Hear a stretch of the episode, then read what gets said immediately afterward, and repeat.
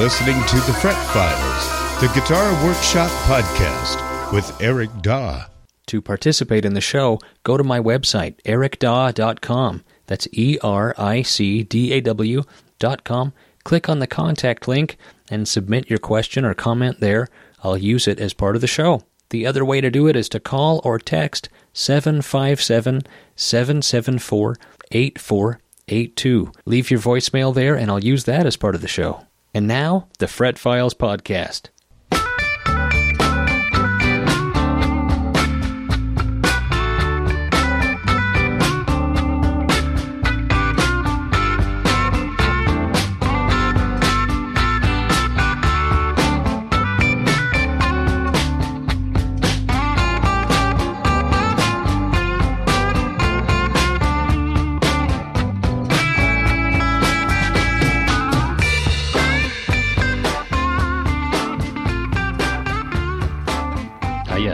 Hi there.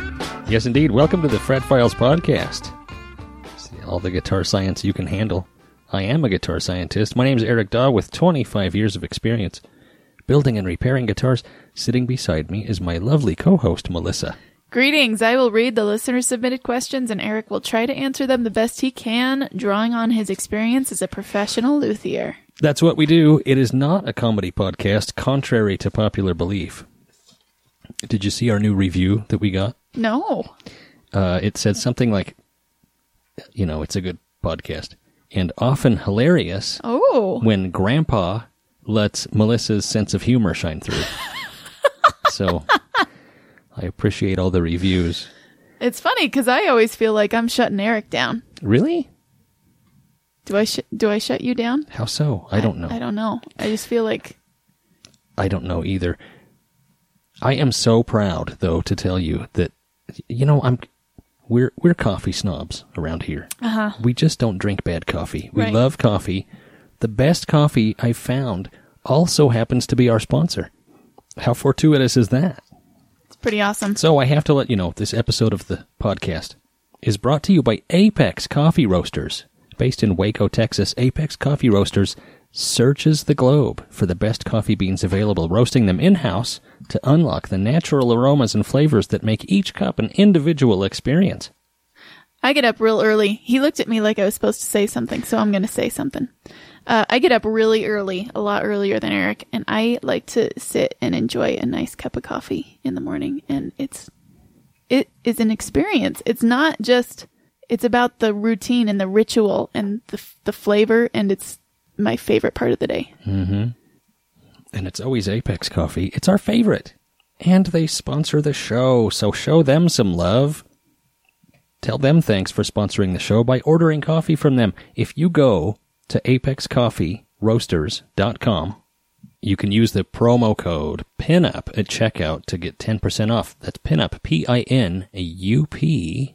That's at apexcoffeeroasters.com. What's new with you, Melissa? Uh, I'm working through my customs. I opened customs last month. I guess it's March now. It's been five weeks, and I got man just a flood of orders. Oh, good for you. Yeah, I'm booked till I think July. Wow, awesome. So uh, I've been working through some orders. I'm doing an apron and a handbag right now. Good. What are you working on? I just finished up the very last custom build, custom ordered guitar, Sweet. the very last custom ordered pinup guitar, and now I'm going to start making just make the guitars and then offer them for sale. Neat. Yeah, that's what I'm going to start doing in March. So look look for that. Uh, if you're not on my email list, you won't get the heads up, and you won't get you know the people on my email list are going to get first notice, and they're so they're going to get first First dibs. first dibs, as as the cool kids say. Uh, yeah. That First first dibs. brand new slang You know, from Gen Z. So uh, if you go to pinupcustomguitars.com and uh, you, down at the very bottom of the front page, you can you can uh, sign up for the the email list, and I'll make sure you get notified. Um, what do you think? I don't. Let's see. We did not have any calls, Oh, okay. uh, so let's do some. Let's read some emails. yeah, let's do some some emails. Ladders. We get ladders. We get stacks and stacks some letters. Eric and Melissa. Eric, did you ever fix the speaker cabinet for your self-made tube amp you made out of a tape player or build a new one?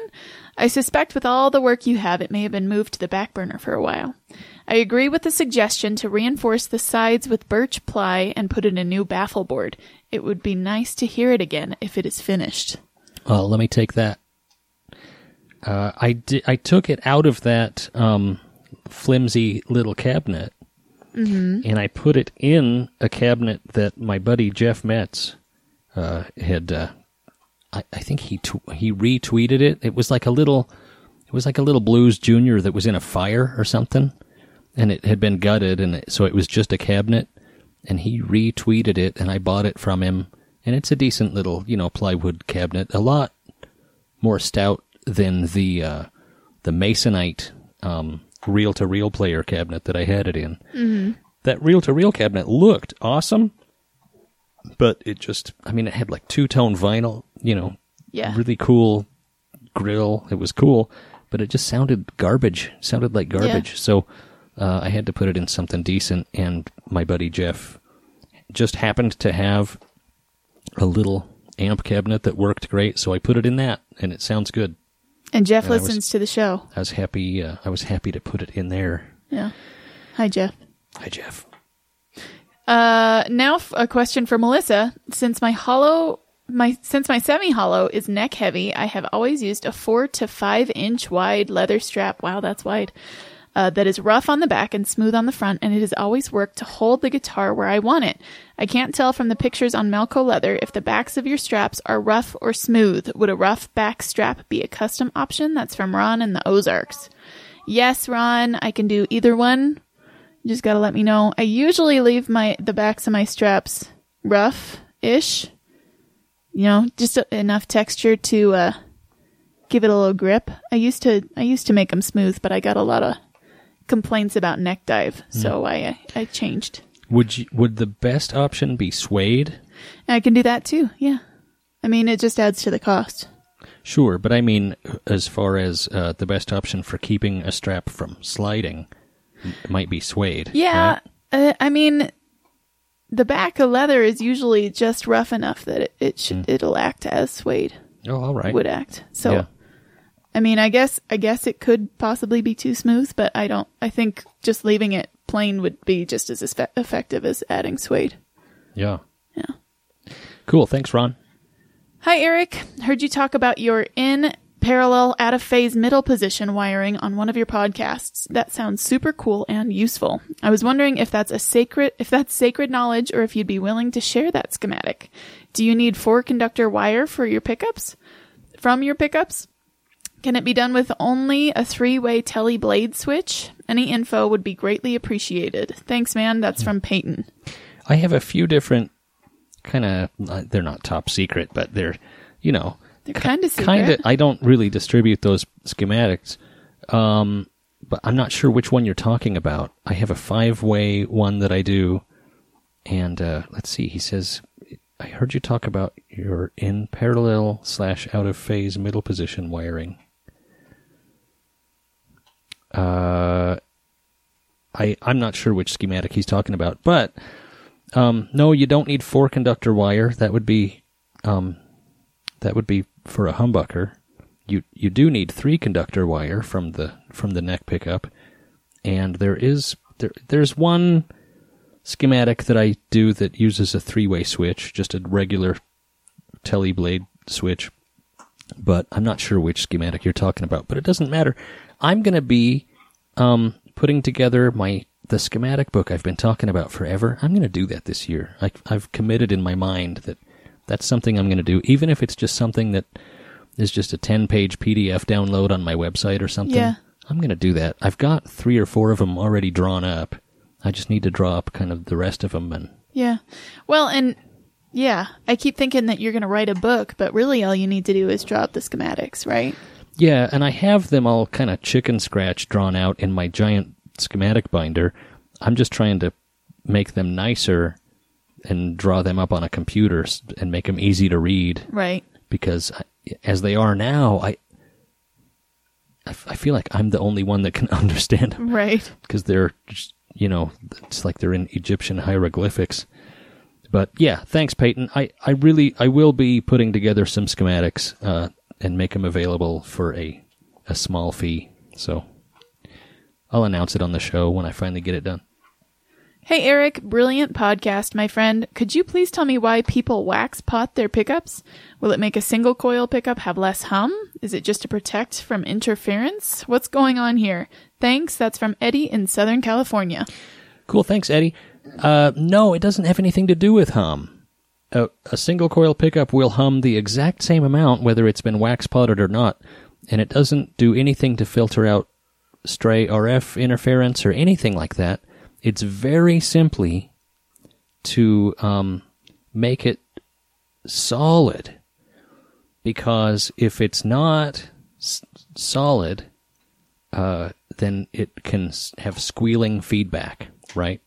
So imagine, you know, the wire going around the magnets is thinner than hair and it's just a very, very fine wire and there's thousands and thousands of turn turns and you've got your guitar plugged into your amp and your amp is loud, your pickup will hear your amp as well as the strings if it's um, if the coil is loose at all. And so what happens is it starts amplifying the amp also, and then you get this feedback loop, and you get it. It's like pointing a microphone right at a at a speaker. It goes, "Ooh," you know. I mean, it's a bad Right. it's a bad noise.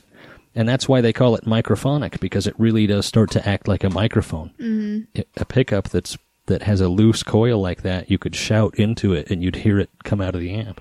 Well, So, um, uh, so it's it's to keep them from being like a microphone. Now, I actually like them slightly microphonic, and it's a fine line because if they're too microphonic, they squeal. But if they're just slightly microphonic, then you get this uh, you get this magic effect that is kind of infinite sustain, and that the amp starts pushing back. Like if I don't know how else to describe it. I used to talk about this with the harmonica player I know. He, you know, you cup the microphone. I'm cupping the mic here on the podcast. If you can't tell, because it's a because it's a a, video podcast too. Um, so, but harmonica players cup the mic, and um, he used to talk about how he it almost felt like this this pillow of air when you'd start getting this controlled feedback loop that wasn't the bad squealy kind of feedback but the good kind of uh, musical endless sustain feedback that you'd get. And it just felt like this cushion of air and you could just barely play and the note would just go. And you can get that with a guitar too.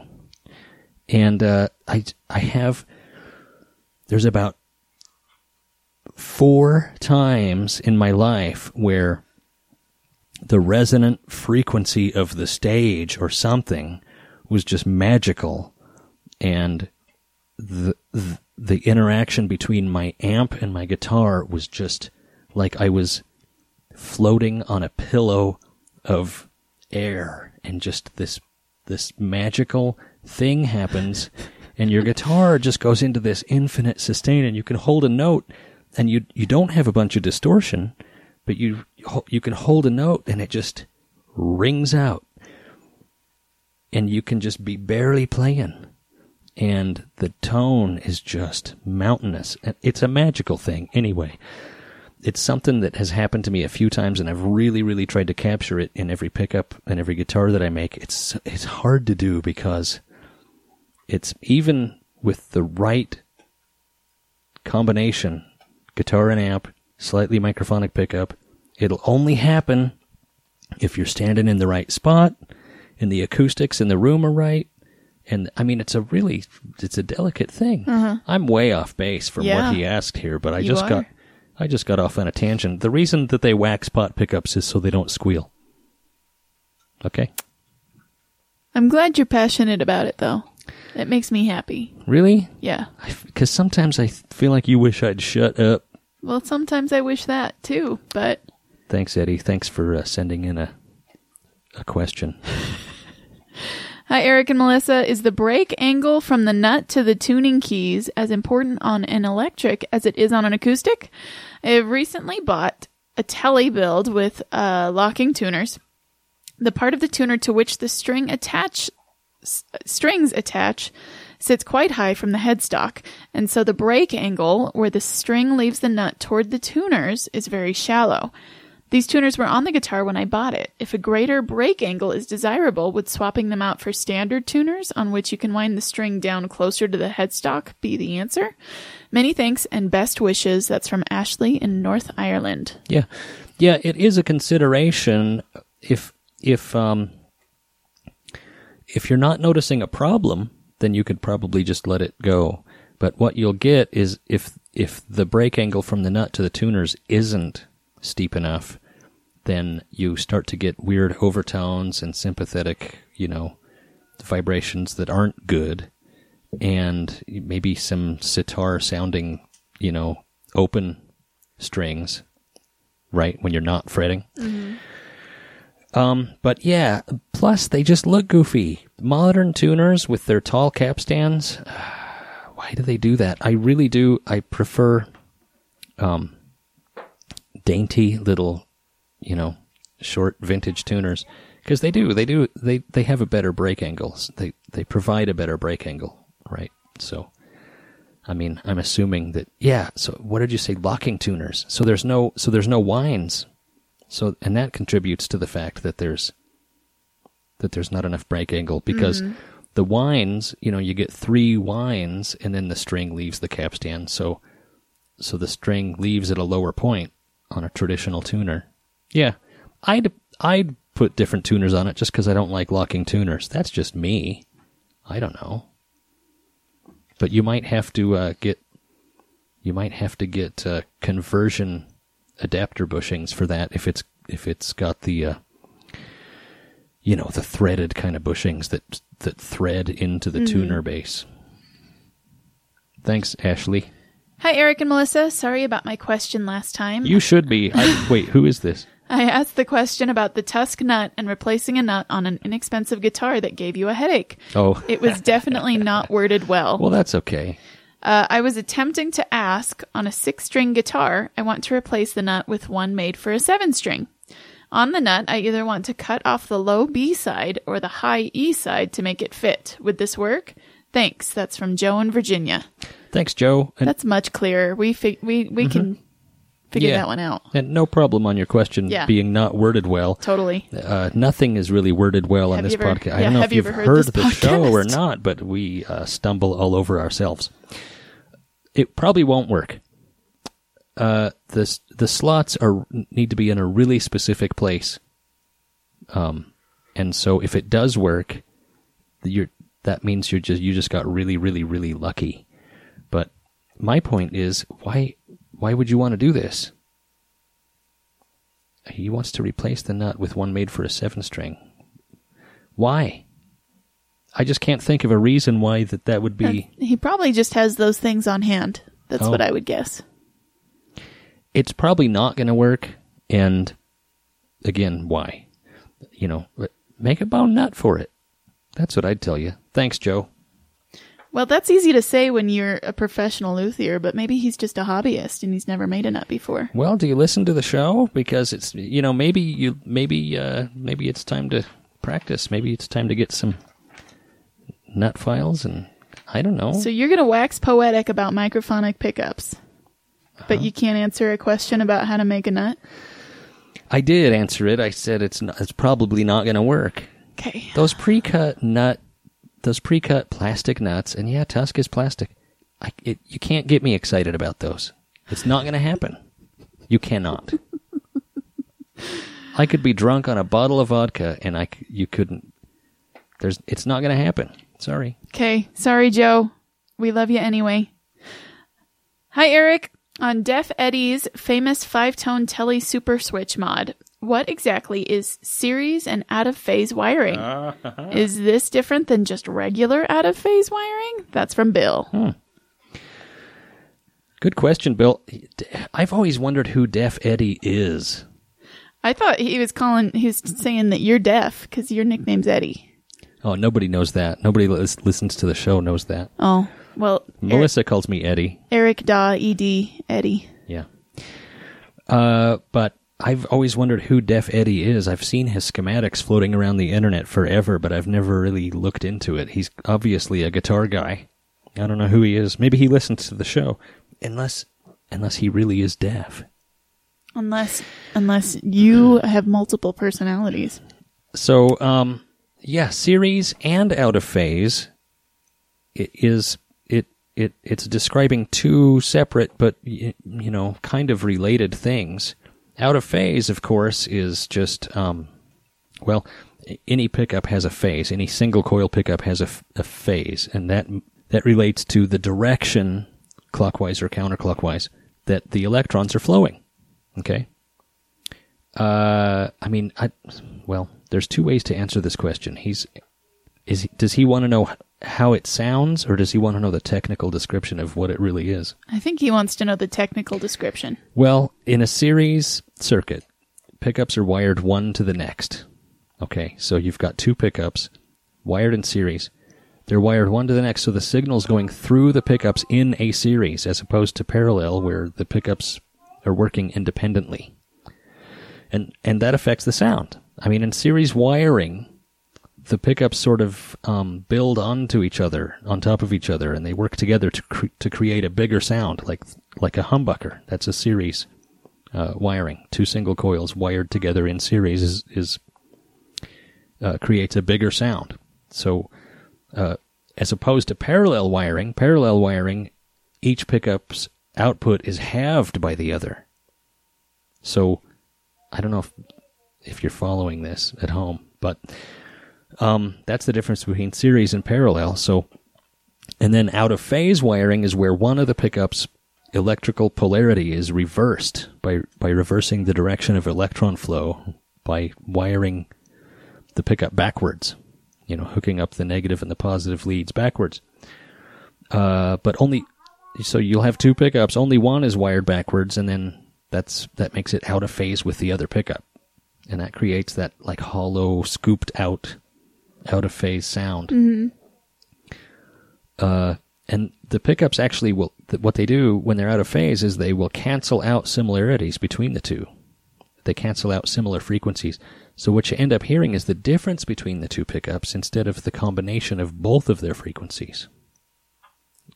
So out of phase settings can sound quite thin. So we use series wiring to beef up the sound and keep it from being too thin. So series and out of phase is just um, the pickups are uh, different polarities and hooked up one to the next. So one side of one pickup is hooked up to the ground, and then the other side of that pickup is hooked up to the next pickup, and then the other side of that pickup is hooked up to the positive. It's so it's so hard to describe on an audio podcast. I could draw it for you if you were just sitting here, but that's the technical description. If it's uh, if it went over your head, I'm sorry, but I don't think it. I don't think it should. I don't know. Did you get anything out of that? Do you care? Uh, well, Melissa doesn't care, I- guys. the dog was messing around. The kids were yelling over the baby monitor. I gotta be honest, I was not listening. I'm so sorry. I'm sure it was great. I'm sure it was. I'm sure it was great. But what it means is it's going to sound cool, and that's what it really means. I like the out of phase sound. It's a cool, stinging, hollow, kind of scooped out sound that uh, some notable players are famous for, like Peter Green and Albert King. Um, it's just a cool sound that I really like. Some some of the uh, some of the original tellies, 50s and 60s tellies, they were never wired so that the two pickups work together at the same time. But people would rewire them so that they would, so you'd get both pickups on at the same time. And they would oftentimes get the phase wrong. Uh, and you'd you end up with a lot of 60s records that have a cool out of phase sound and I don't know if it's on purpose or not but like a lot of Booker T and the MGs a lot of the Steve Cropper guitar tones cool. are uh, out of phase. Yeah, it's a cool sound. I love that sound. Thanks, Bill. Hi, Eric and Melissa. I have a question about staining and finishing a mahogany strat that I'm building. I would like to achieve a Gibson style cherry red finish, similar to an LP Junior or an SG. My question is, what process would you follow to achieve this? I'm a little confused about what order to apply stain, grain filler, sanding sealer, sanding sealer, and nitro finish. Appreciate your help, and I'm still loving the show after all these years. That's from Joe in Australia. Thanks, Joe. you know, I'm not sure how Gibson does that at the factory or, or how they did it back in the day or if it has changed. I don't know. But just looking at the old uh, cherry Gibson finishes, here's how I would do it. I would do a light, either lacquer wash or sanding sealer, and then I would do a dark uh, grain filler or pore filler, and then sand that back so that the dark pore filler is only in the pores, and then more sanding sealer, and then sand it, and then I would do a red uh, uh, spray coat, so like red toner or a little bit of red dye in in lacquer. That's what I would do. I wouldn't stain the the wood red, and I don't know how they. Like I say, I don't know if this is how they did it. This is how I would do it. Uh, sanding sealer, just a a little bit. Uh, dark pore filler, sanding sealer, your red coat, and then uh, clear coat, and you could put a little bit of amber in the clear coat if you wanted to make it look vintage because um, nitro ambers over time, it yellows over time. That's what I would do. I mean, that's uh, that would be my basic finishing schedule for that. Cool. Thanks, Joe. Eric and Melissa hope all is well in sunny Idaho Falls. I'm kind of out of guitar questions these days because Eric has answered every question I've ever had on this podcast. I did have a comment about the Plek machine that was brought up on the last episode. I agree with Eric that they are unnecessary. I did watch a YouTube video about a store that had one. The cool thing they did with it was scan the neck of a guitar and the machine rendered a 3D CAD picture to see if the neck was twisted, bowed, or somehow out of whack. They said they did this uh, with all the higher end guitars that came through the shop to protect themselves before shipping guitars out. They said they would scan any guitar for $30 and give you a copy of the scan. I thought this was more useful than the actual fret level it's capable of doing. It's just a CNC machine, right? So maybe it's not totally unnecessary. Not worth 100k though either. Love the show. That's from Zach in Seattle. Cool. Thanks, Zach. You know, I think there's a place for them. I, I just don't want one. I'm just an old fashioned guy. But, you know, a really high tech shop that really likes super fancy, expensive machines, I mean, it's, you know, I don't fault anybody that that has one. It's, I don't think that they're. I don't think that they're useless. I just think that they're overkill for a guy like me. Yeah. But um, Yeah, a really high uh, traffic shop that gets a lot of guitars in. I could see why that would be. Does it take a long time? Well, there's different there there's different kinds of there's different kinds of guitar techs. and I don't know how I don't know how to put this. But like There's good ones and there's no, bad ones, there's- okay? that's not what I mean. like a guy who pl- who plays djent music on a, a seven string Ibanez Uh might really like a shop that has a Plek machine. Okay. a guy that plays a vintage guitar might prefer a tech more like me, right? Right. But I would hate to see a vintage neck, a vintage guitar be put in a Plek machine. I, that just that just gives me the shivers. Like I don't like something could go wrong here. Yeah. You know? But um, yeah, put your seven string Ibanez in there. That's great. I don't know. Yeah. But uh, you know, well, that's what I mean. There's different kinds of shops. Like there's a there's a shop that's they everybody specializes in different stuff and some luthiers and some techs are just way into tech and tools and like you know Yeah. like German precision, uh, crazy over the top Plek machine kind of stuff. Right. And good for them. And I have, you know, my old rusty files that I've had for for 20 years. So There's just a different kind. It's just different, you know. Yeah. It's just different kinds of shops. That's Sure. all.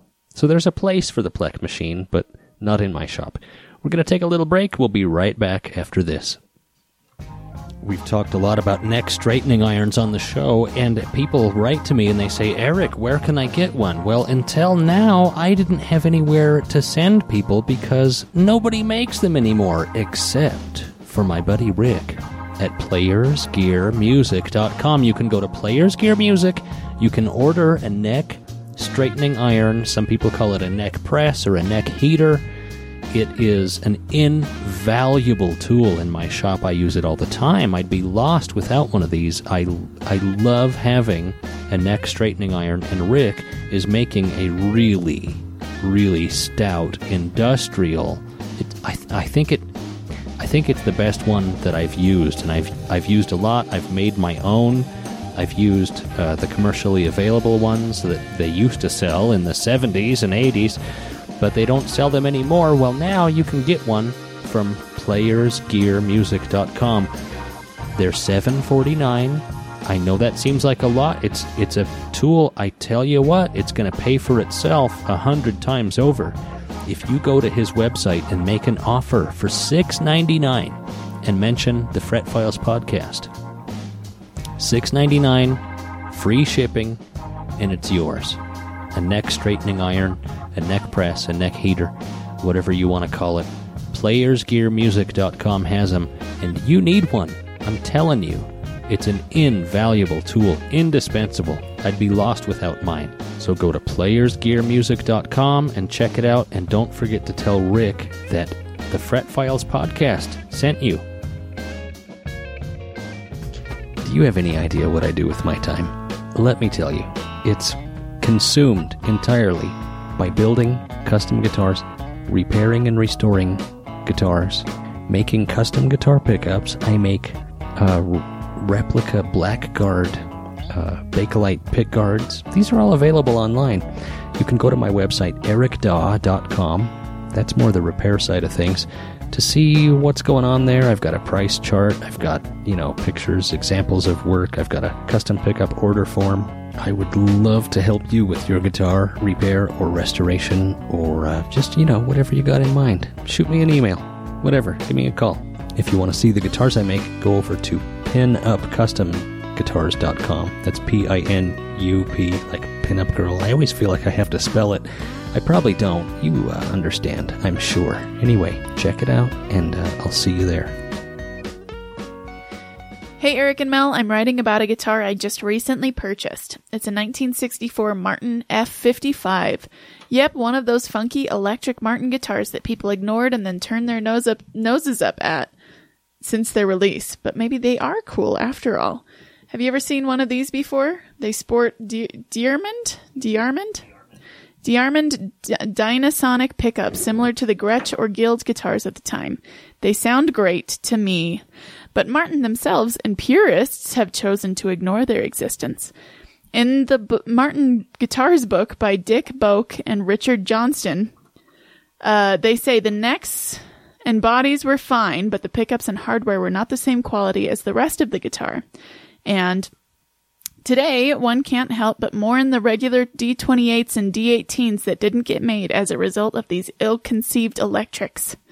I thought this was pretty funny. Was just curious to hear your thoughts. They are exactly what I think of as being a cool guitar, and I would love to know if you feel the same. Cheers. That's from Daniel in Brooklyn.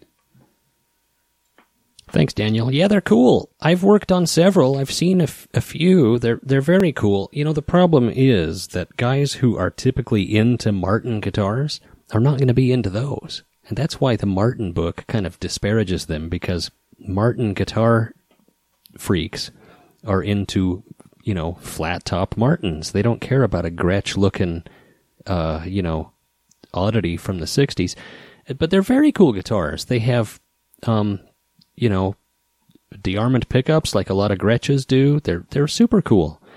Uh, I've worked on a few that had some problems that scared me.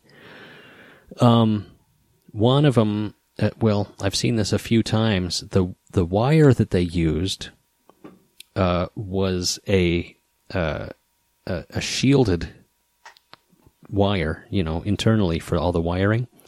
So there's a, you know, just like Gibson shielded wire, where there's a braided shield and then and a cloth insulator, and then inside that is your your lead. But the Martin guitar, instead of that cloth shield being cloth, it was like an old plastic, and it was it was breaking down and cracking, and so you'd get sections where it would crack, and then the insulation and the internal wire would um, touch and short out the whole guitar in different places, and you know randomly all throughout the wiring, and so you know you could move the wiring a little bit and it might jump back to life and it's it was just a real problem. So i've seen a few of those where the whole guitar had to be rewired because the the wire that they used uh, had a problem with the the plastic insulation between the shield and the lead breaking down. But that aside very cool guitars. I like them they're neat. I don't have any you know but it's i appreciate them. They're cool Cool. Is there a risk in refretting a guitar too many times if done right? I have an old Esquire you did an amazing refret on. I play it a lot, but worried about fret wear. Could you personally refret a guitar five or more times and it would turn out okay? Or should I spread out the playing time among other guitars? Thanks. That's from Nick in Utah. Thanks, Nick. You must play a lot, Nick. Yeah, I just refretted his uh, 50s Esquire this year. Oh, wow. Yeah, yeah. Um, yeah, you you start to run into trouble because the fret slots get fatigued.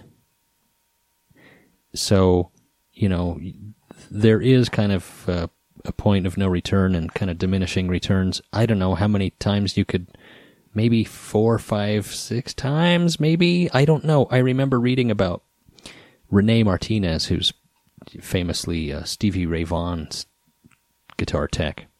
He refretted Stevie Ray Vaughan's number one strat so many times that it just got to the point where the fret slots were just wide open chasms that just wouldn't hold wouldn't hold a fret anymore. Um, but there are guys. Uh, I've talked to quite a few luthiers who purposefully cut a wide slot and then epoxy in the frets, which is a crazy thing. It's not what I would do, but it. I, some builders do that.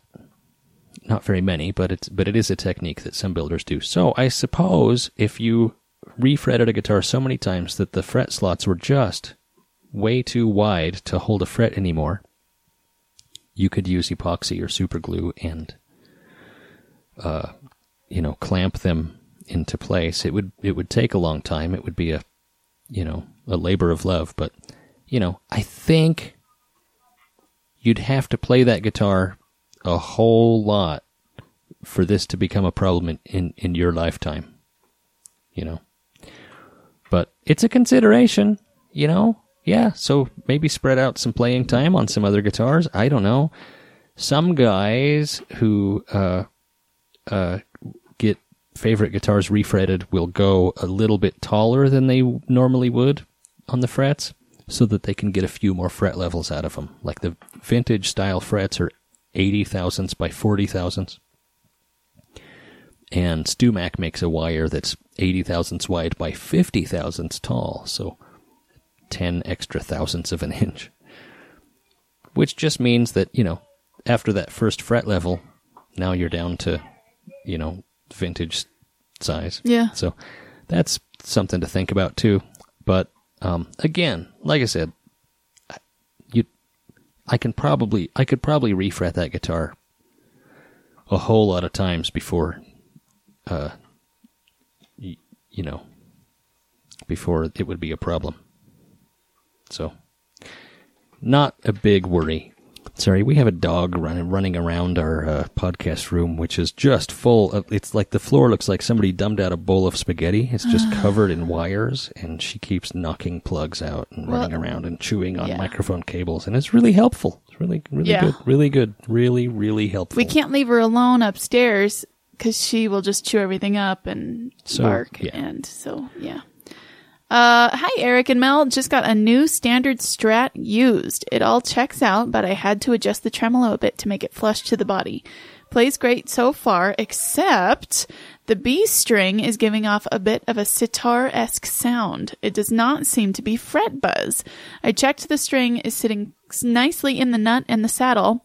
It does not do it when I fret the notes, when I fret notes from the first fret up. It still does it if I play really softly though. Could it be the nut slot being wide? Any educated guesses for me? I put a little graphite in the nut slot and that did not fix the problem. Thanks. That's from Rusty in Columbus, Ohio. Thanks, Rusty. Well, graphite isn't going to solve that. The only reason to put graphite in a nut slot is to keep it from binding in the nut so that you can as as you bend or as you tune, the string can can roll in and out of the nut slot or you know through the nut slot Right. freely. So graphite isn't going to help you. My guess is that you've got uh, a slot for that string because he says he says it doesn't happen when he frets the note. Right. So, my guess is what you've got is a nut slot that is not cut correctly. It should be slanted with the low end toward the tuners and the high end toward the first fret. The nut slot needs to be sloped hmm. so that the leading edge of the string can produce a nice pure tone as it leaves that slot. If the slot is cut flat, then it, it kind of it's allowed to kind of vibrate in the slot and you get sitar esque tones. So that's my guess is that the slot needs to be angled back toward the tuner. And you can do that without even touching the leading edge. So you're not lowering the overall depth, you're just lowering the depth of the back half of the slot. Mm-hmm. But that's my guess. That's my guess on what's going on there. Thanks, Rusty. Hello, Eric. Hello, Melissa. Hope things are going well. I have two quick, unrelated questions about guitars and one about leatherworking. First, why is it that ground wires tend to all converge on the back of the volume pot in a lumpen blob of solder? Wouldn't it be cleaner to have a single wire soldered to the pot and then have all the ground wires twisted and soldered to the other end of it? No. Second, Well, I'll answer that. Hold on, I'll answer that. Uh, so, um, no, I don't think so. So, I mean, you're thinking of like how they wire a house, like you, like you have all the all these wires come together in like a wire nut. Um, that's not uh, that's not how I would do it. No, you you, you want to solder them to the back of a pot. He says, uh, "Why do they all converge on the back of a volume pot?" in a lumpen blob of of solder. You can do that so it looks clean. You you know if if you've got a really good hot soldering iron and your soldering chops are good, you can do that and it will look clean. I've seen plenty of tinkerers who can't get a clean look doing that, but I promise it can be done. So that's really the answer is that it, it needs to be done properly to look right and also it's just a solid way of doing it. I you wouldn't want um you don't want to solder you don't want to twist wires together and solder them off and tape them off or something. That's really that's really unprofessional. That's not what I would recommend. Second, do you have a source for all of your various screws solely? Sorry, do you source all of your various screws solely from luthier supply shops? Or do you have suitable al- alternatives? I feel like I'm paying a premium for a screw just because it happens to be used for a pick guard or a bolt on neck or a truss rod cover. Yeah. Also, waiting for delivery from StewMac in the middle of a build bites. Ouch. Yeah, I use um I, I order bulk pickguard and neck screws and I get them from a place called Blacksmith Bolt and Rivet Supply. That's a secret. That's an insider secret. Ooh. I don't think I've ever talked about that on the show. Blacksmith Bolt and Rivet Supply, they sell guitar screws. The trick is they don't tell you like here's a Fender style pickguard screw. They will say, you know, here's a whatever it is, here's a, you know, number 3 uh, half inch sheet metal oval head Yeah. Phillips head, Phillips, whatever it is. So you have to know what you're looking for. That's the trick. It's not easy to order from them if you don't know exactly what you need. But if you know what it is that you need, then um, And with a little bit of research, you can find that out. And please don't email me and ask me to tell you what all the different screws are because I don't have time for that. But yeah, Blacksmith Bolt and Rivet Supply. They they have a great selection, and it's much cheaper than you know ordering screws from guitar uh, wholesale. Uh, you know, guitar parts suppliers. Finally, since I'd rather make something myself than have it be cost effective or come out good, Logically, sure. I'd love to try making a few guitar straps myself. Do the basic leatherworking skills and tools all apply for this, or are there things I can skip? Maybe there are some things I should be paying more attention to than with general leatherworking. Thanks. Hope 2021 is off to a running start. That's from Richard in New York. Thanks, Richard. 2021 is off to a running Oh, start. yeah. You know, the thing about 2020 is that uh, everybody got to sit around, and now now we all feel real energized. Oh, yeah. And we all just feel ready to go. We I- just we got to It's like we had a year off. Oh, yeah. I was thinking today that it's March again now. We should just erase the last year from our collective memory. I think we did. Wasn't it March last month? Oh, yeah. I'm being sarcastic, Yeah. obviously, Richard. 2021 is. Uh, We're doing great. Yeah. Um, I don't know. I mean, it depends on how crazy you want to get with guitar straps, Richard. If you just want a an effective guitar strap that will work, all you need is a box cutter and some leather, you know? that's true. Uh, Maybe a hole punch from Harbor Freight. Right. I mean, you can get into burnishing edges as much as you want or the artwork as much as you want or you know so I what I would do if I were you is I would just get on Amazon and order I think they have like a $30 beginner leather working kit and that will have everything that you'll need Yeah. and uh and also just don't don't buy a big height of, of leather just buy some straps they they sell pre-cut straps and then all you have to do is cut off the ends to the length you want Cool. Nice. yeah Right on. I recently performed some setup work on my newly acquired Heritage H535, which is a 335 style guitar. Cool. It has a stoptail with a Nashville style bridge. While researching proper stoptail height, I saw recommendations to raise it to where all the strings barely clear the edge of the bridge. Mm-hmm. Do you agree with this? I do. In order for strings to clear the bridge on a low E, I had to raise it quite a bit. I raised the treble side to near match it. The link below contains some photos. Does this look proper? Thank you. Your podcast has been a blessing to me. That's from Earl. Thanks, Earl. Uh, yeah, he sent some pictures, and um, yeah, you know, I agree. It's just about making sure that the strings don't aren't, aren't hitting the edge of the uh, Nashville tunematic. You can get away with a lower angle when it's the thinner, you know, ABR one style tunematic. The Nashville has a wider bridge, so that tailpiece will end up sitting a little higher. If it's too high for you, you can do the old Billy Gibbons trick where you put the strings in backwards through the stop bar and wrap them around over the top. I don't really care for that myself, but a lot of guys do. But yeah, just you just barely want the strings to clear the back of the um, bridge. That's that's right. I like that. Thanks, Earl. Hi, Eric and Mel. I've got two questions for Eric. One, is it possible to yellow mother of pearl inlays in a rosewood fa- fretboard? If so, what do you recommend? Number two, is it possible to remove a dent from a guitar body? I'm considering removing a small dent from a Japanese guitar that I believe has a basswood body with a metallic poly- polyurethane finish.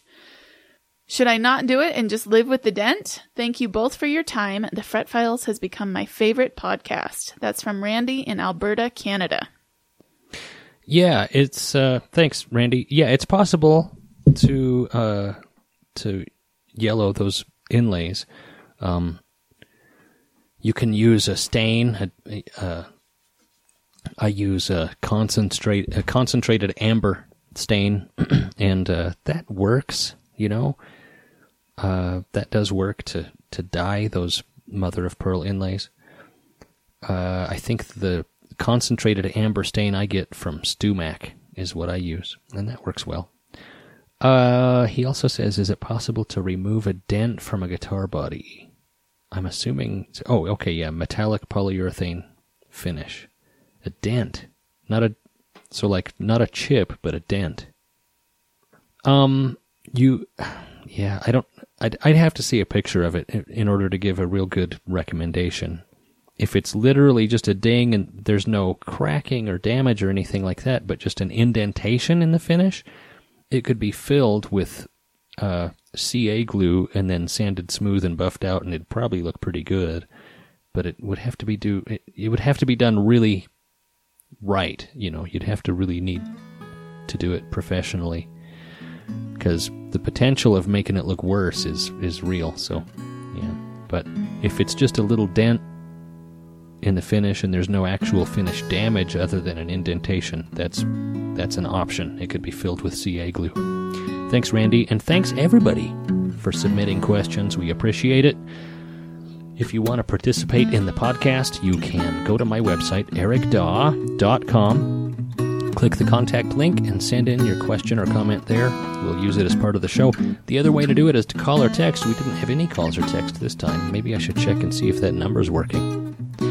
But uh, the number is 757 774 8482. You can call or text that number anytime. It's just a voicemail drop box, and then I uh, then I'll use that as part of the show. Thanks so much. We'll talk to you next time. Good night.